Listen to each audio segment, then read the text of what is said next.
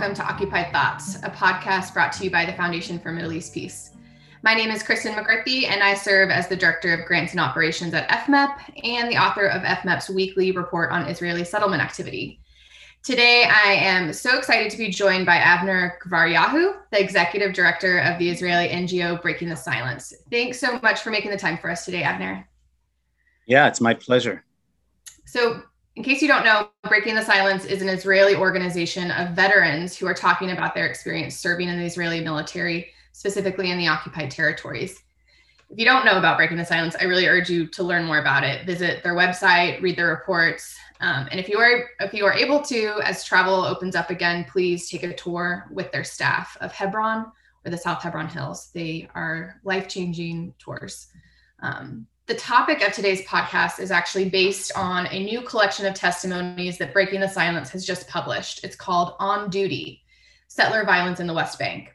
The collection shares 36 testimonies from soldiers who have observed, participated in, and were sometimes victims of settler violence.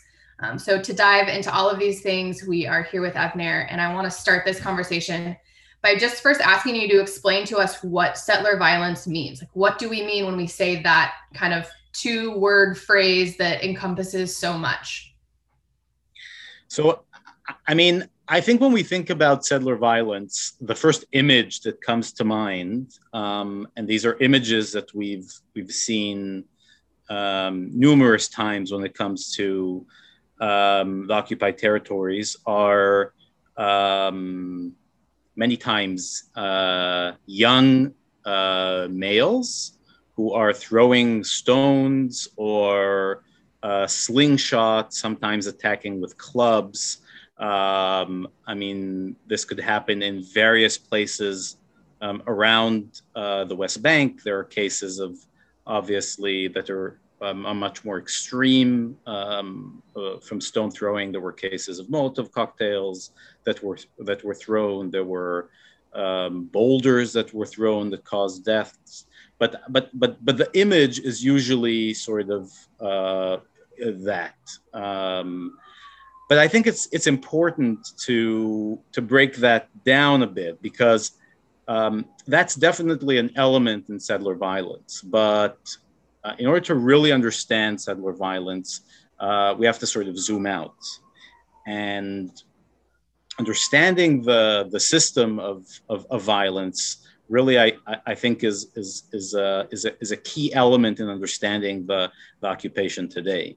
Um, a lot of the a lot of the violence that we're referring to is violence that takes place um, in rural areas, even though that's not not only, and we see more violence within uh, villages uh, or, or, or small smaller urban communities. There's obviously violence within the urban area of Hebron, uh, in, extreme violence, but, but many of the violence takes place in rural areas. Um, and not all, but many take place around um, the, the outskirts of settlements um, and unauthorized settlements, which are both illegal under international law, but uh, under Israeli law, there's a distinction.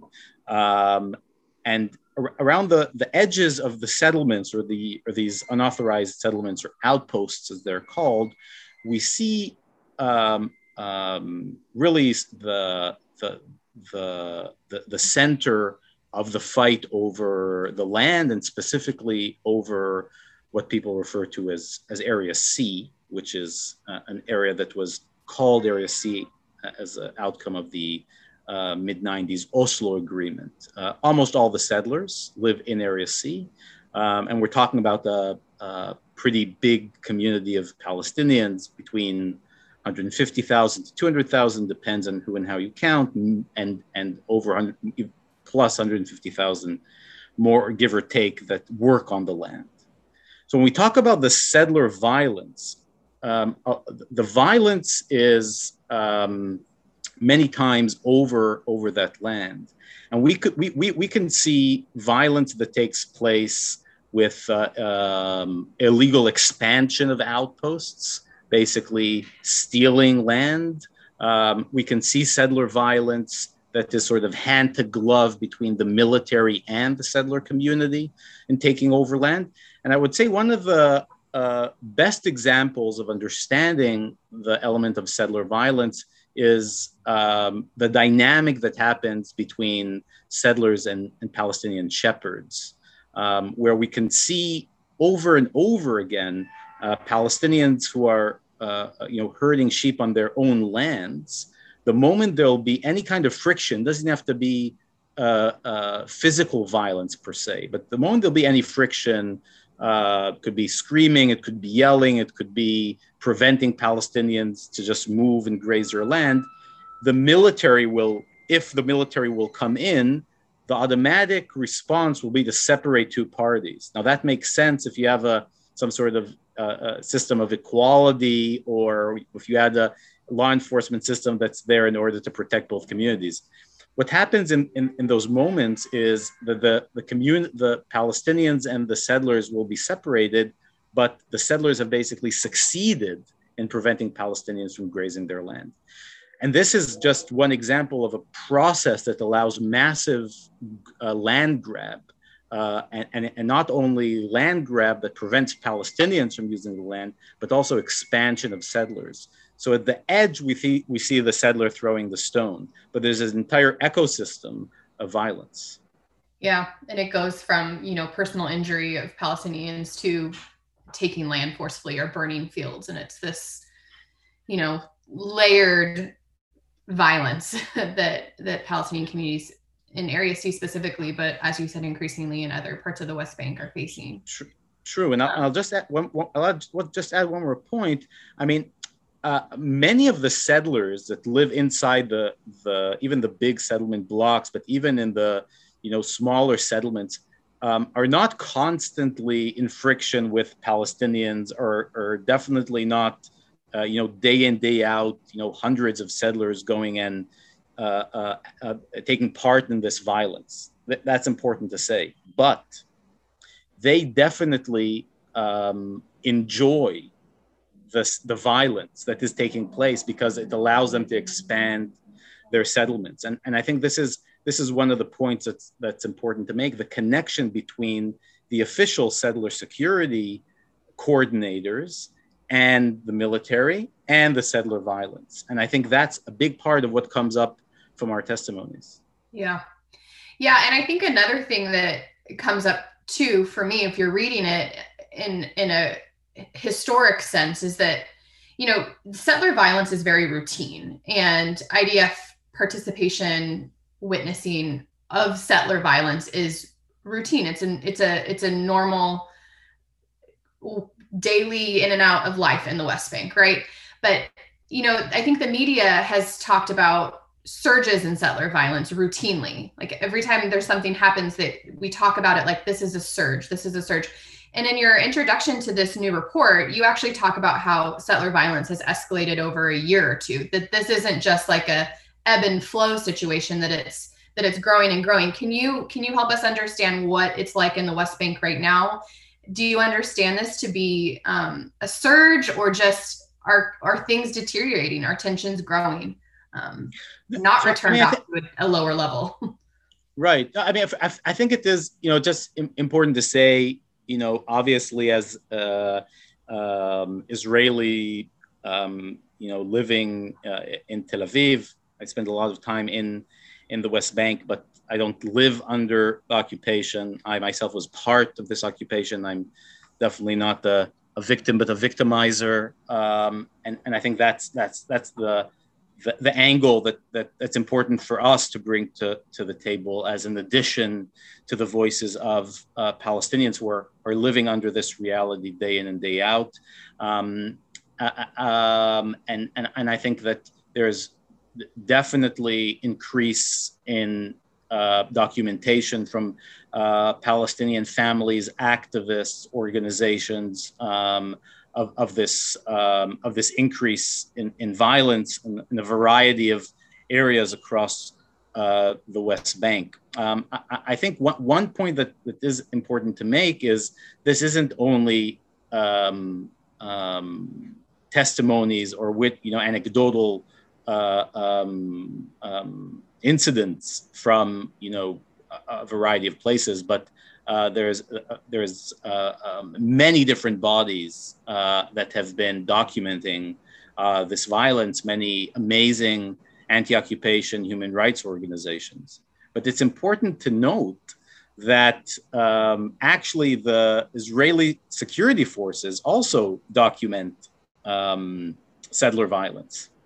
And uh, the way they document the, the violence is usually pretty minimal. And what they'll uh, um, um, call violence uh, is many times the sort of higher level of violence and ignore other, other, uh, other cases. But even according to the Israeli uh, official sources, we're talking about um, in 2020, uh, close to 400 different events of violence, um, that about 10% more or less of them um, are towards Israeli security forces.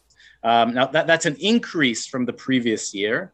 And there's even uh, a specific moment where we saw this increase, and this definitely had to do with COVID and sort of basic uh, uh, lack of rule of law in, in these territories when it comes to uh, Israeli citizens, settlers living there. Um, but but um, there was a moment um, uh, in 2020 where a young settler uh, was, uh, from what we know, throwing stones on Palestinian vehicles. Again, this is what we we know from the press, and that the police was uh, was trying to stop this stone throwing. And in uh, the chase, uh, there was uh, the, the, the, car with the settlers turned over, and um, this young settler was uh, um, allegedly throwing stones, uh, was, was killed.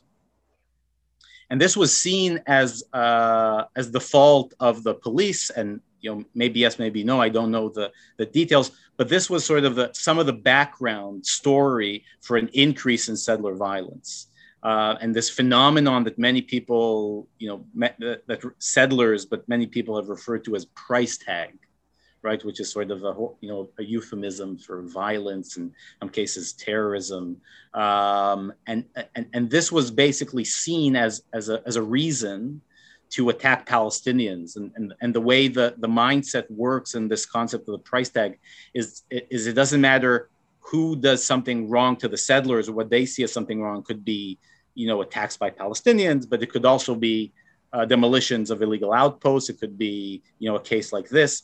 The, the community that will pay the price are the Palestinians, right? So this starts with, uh, with uh, um, you know, spray painting regards from this and that outpost that continues on to uh, stone throwing or more extreme cases of violence.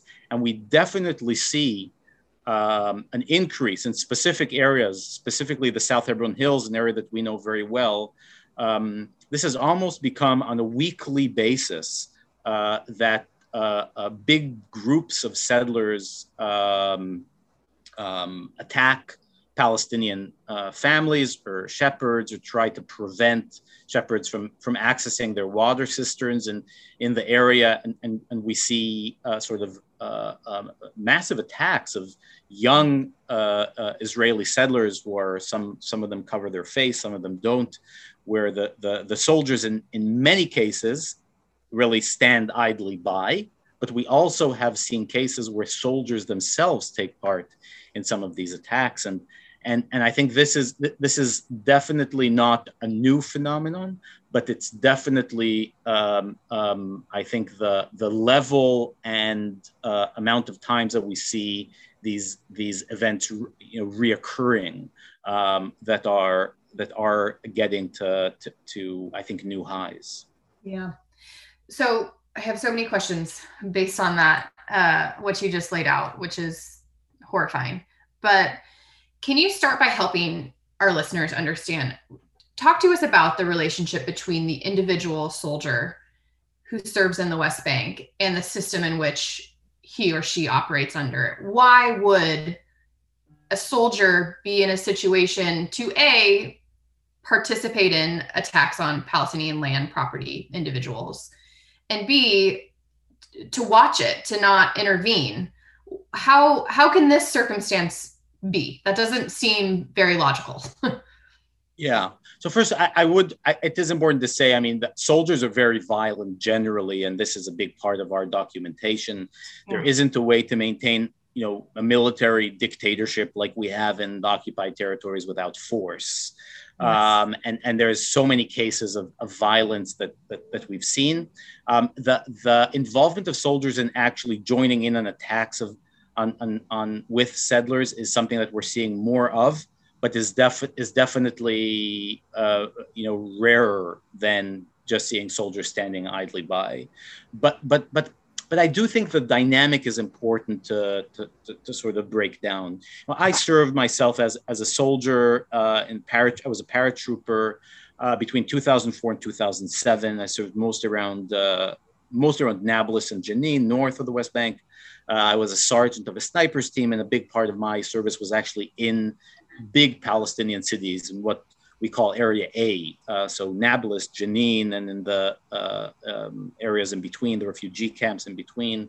Um, and, and I didn't have a lot of interaction with uh, the settler community. But um, in the first part of my service, when I was a younger uh, soldier, we were sent to, for a few weeks to, um, to different places around the, the, West Bank. Usually this was weekend, so instead of going home, we, we had to stay and with sort of you know stayed um, um, um, in the army, and we we went we were sent to go guard um, settlements or outposts.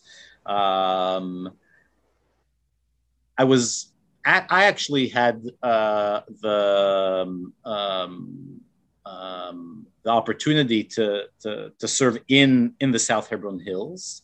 Um, and a community that I know very well today. And, um, you know, the people there are very dear to my heart, the Palestinians of living in Susia and some of the families there that I've known for over a decade now. Um, I was um, the one protecting the settlers, and I was the one um, you know, preventing them from accessing land and, and, and, and so on. And, you know, th- thinking back about this dynamic, you know, I, when I think about myself back then, it's, it's not that I, that I was there, um, you know, just um, trying to make Palestinians' lives more difficult.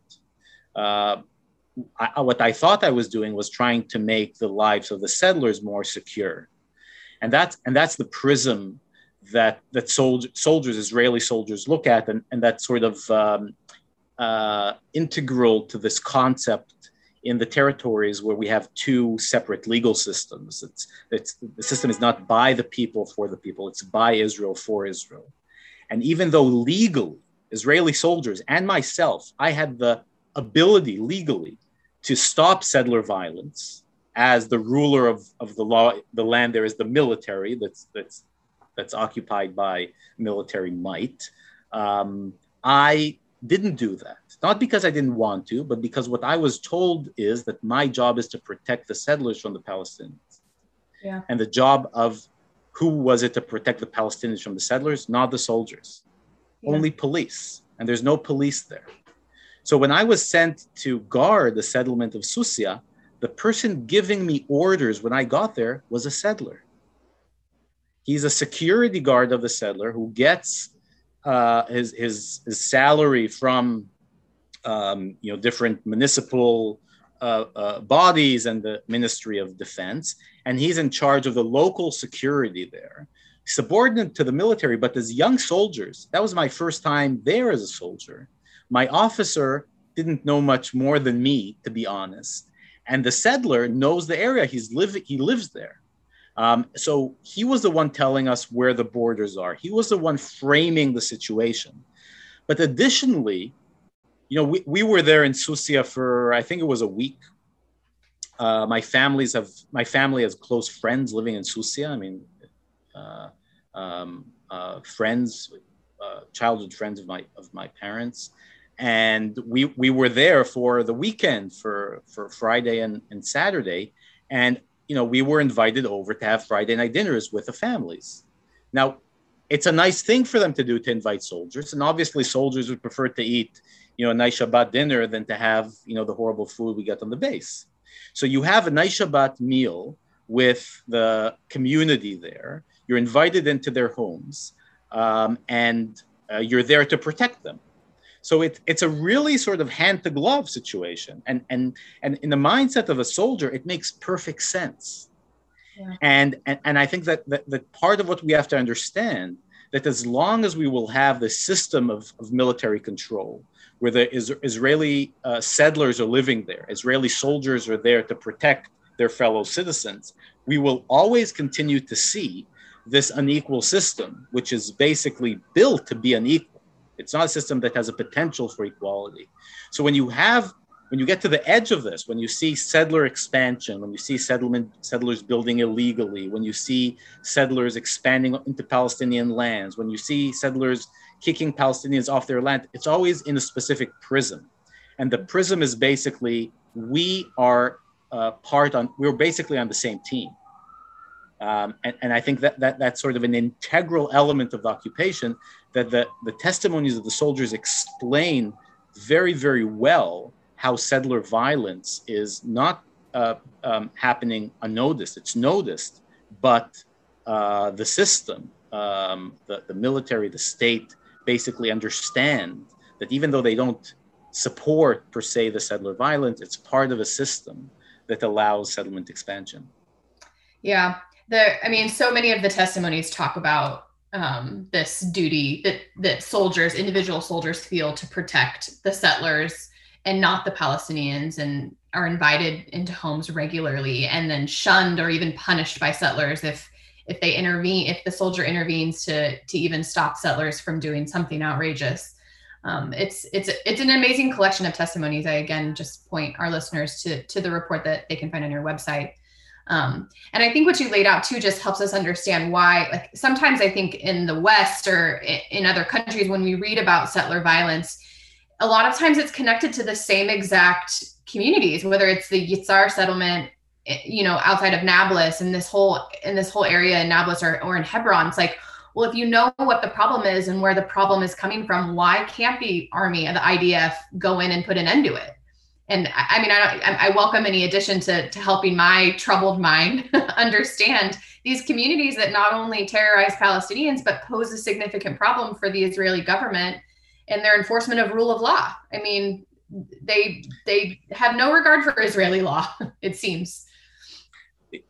Um, yeah, you, know, that's sort of the million dollar question, right? I mean, the that we, we see a community that has total disregard to law and the almost every settlement has an outpost which is basically a criminal enterprise that the state either either funds or allows to go down retroactively funds and so on.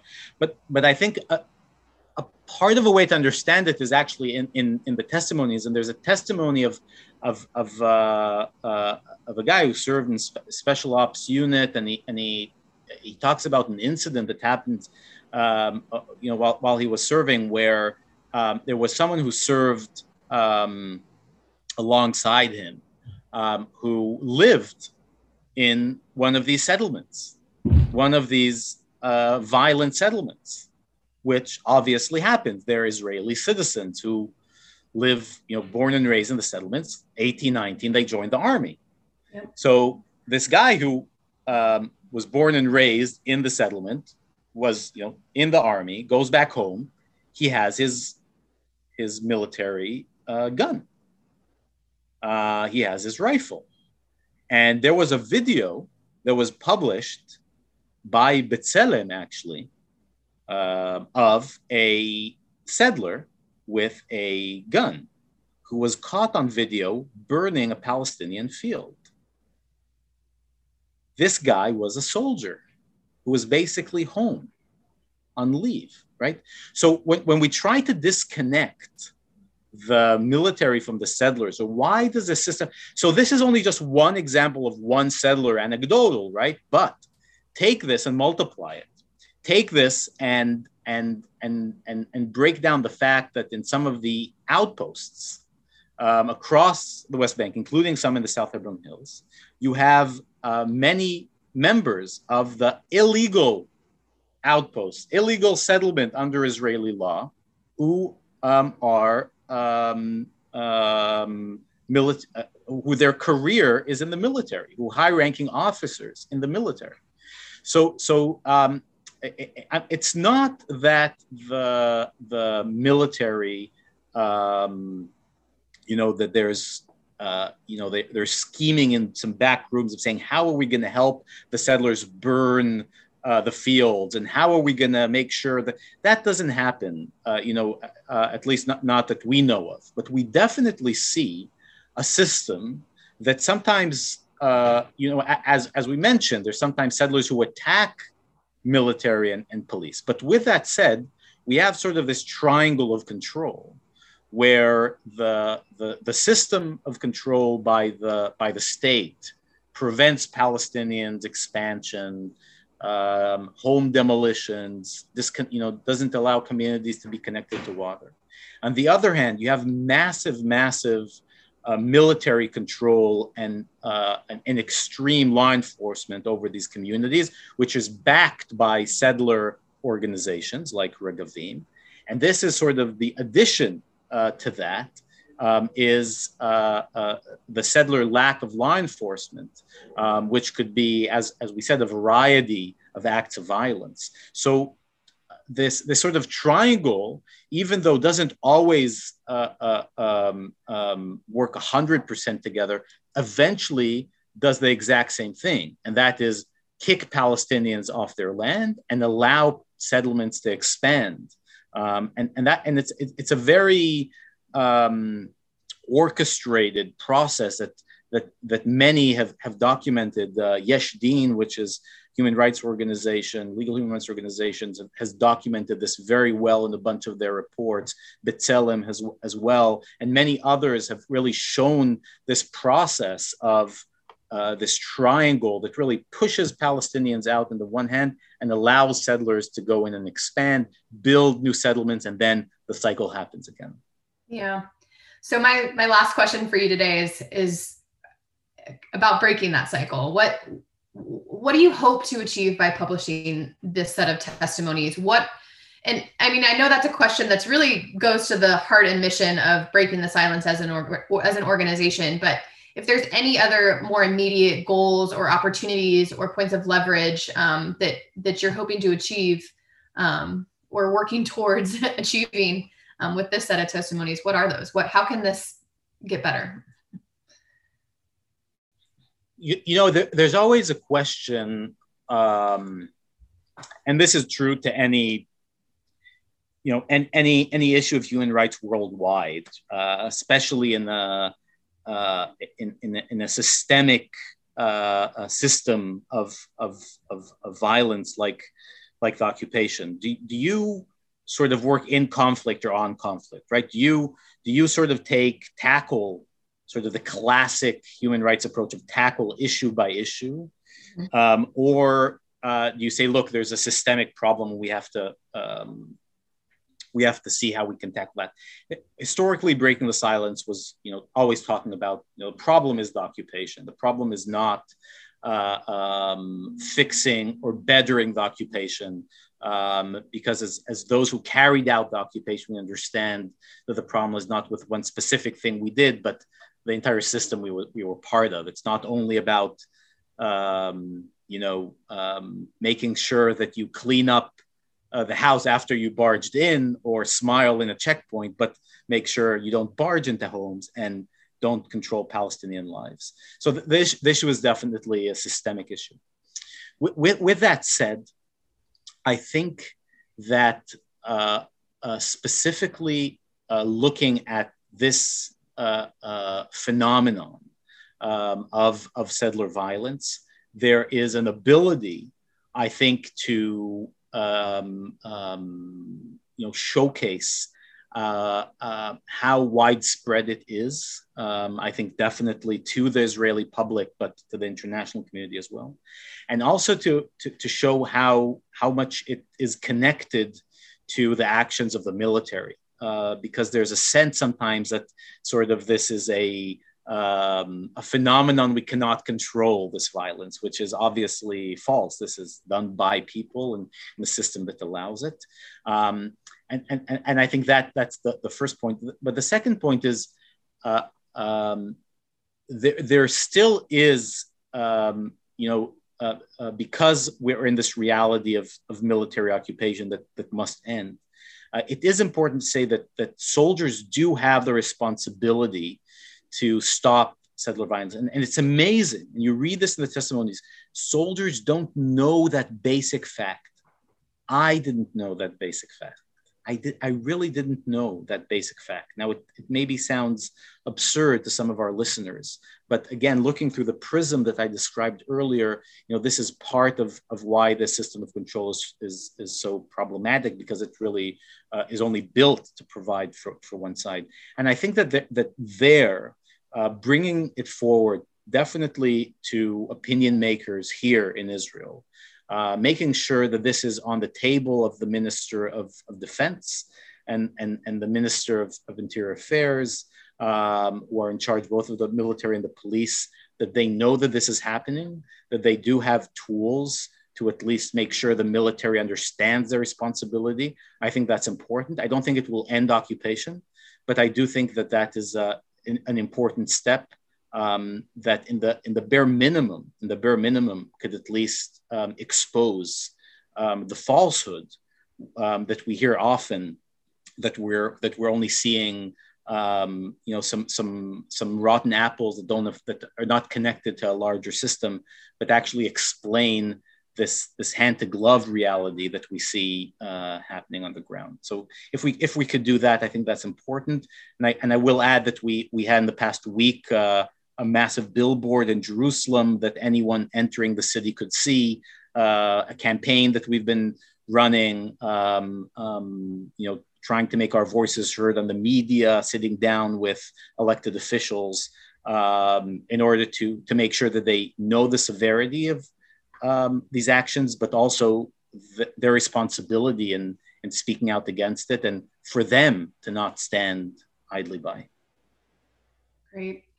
Well, on that note, we're going to have to end it today. Thank you so, so much for your time today, Avner, um, and for this new collection of testimonies that I think is an important part in documenting um, what settler violence looks like and IDF complicity in that. Um, you can find all of our listeners can find this report. It's called On Duty on the Breaking the Silence website, which is breakingthesilence.org.il. Um, and you can also donate to support their work, sign up for tours, and read all their resources. Can't recommend it highly enough. Um, please also check out the FMEP website for resources. We have upcoming events and more. Um, we can you can dive deeper into all of these issues on both of our websites. Um, thank you so much for tuning in today. With that, I am Kristen McCarthy signing off. Until the next time.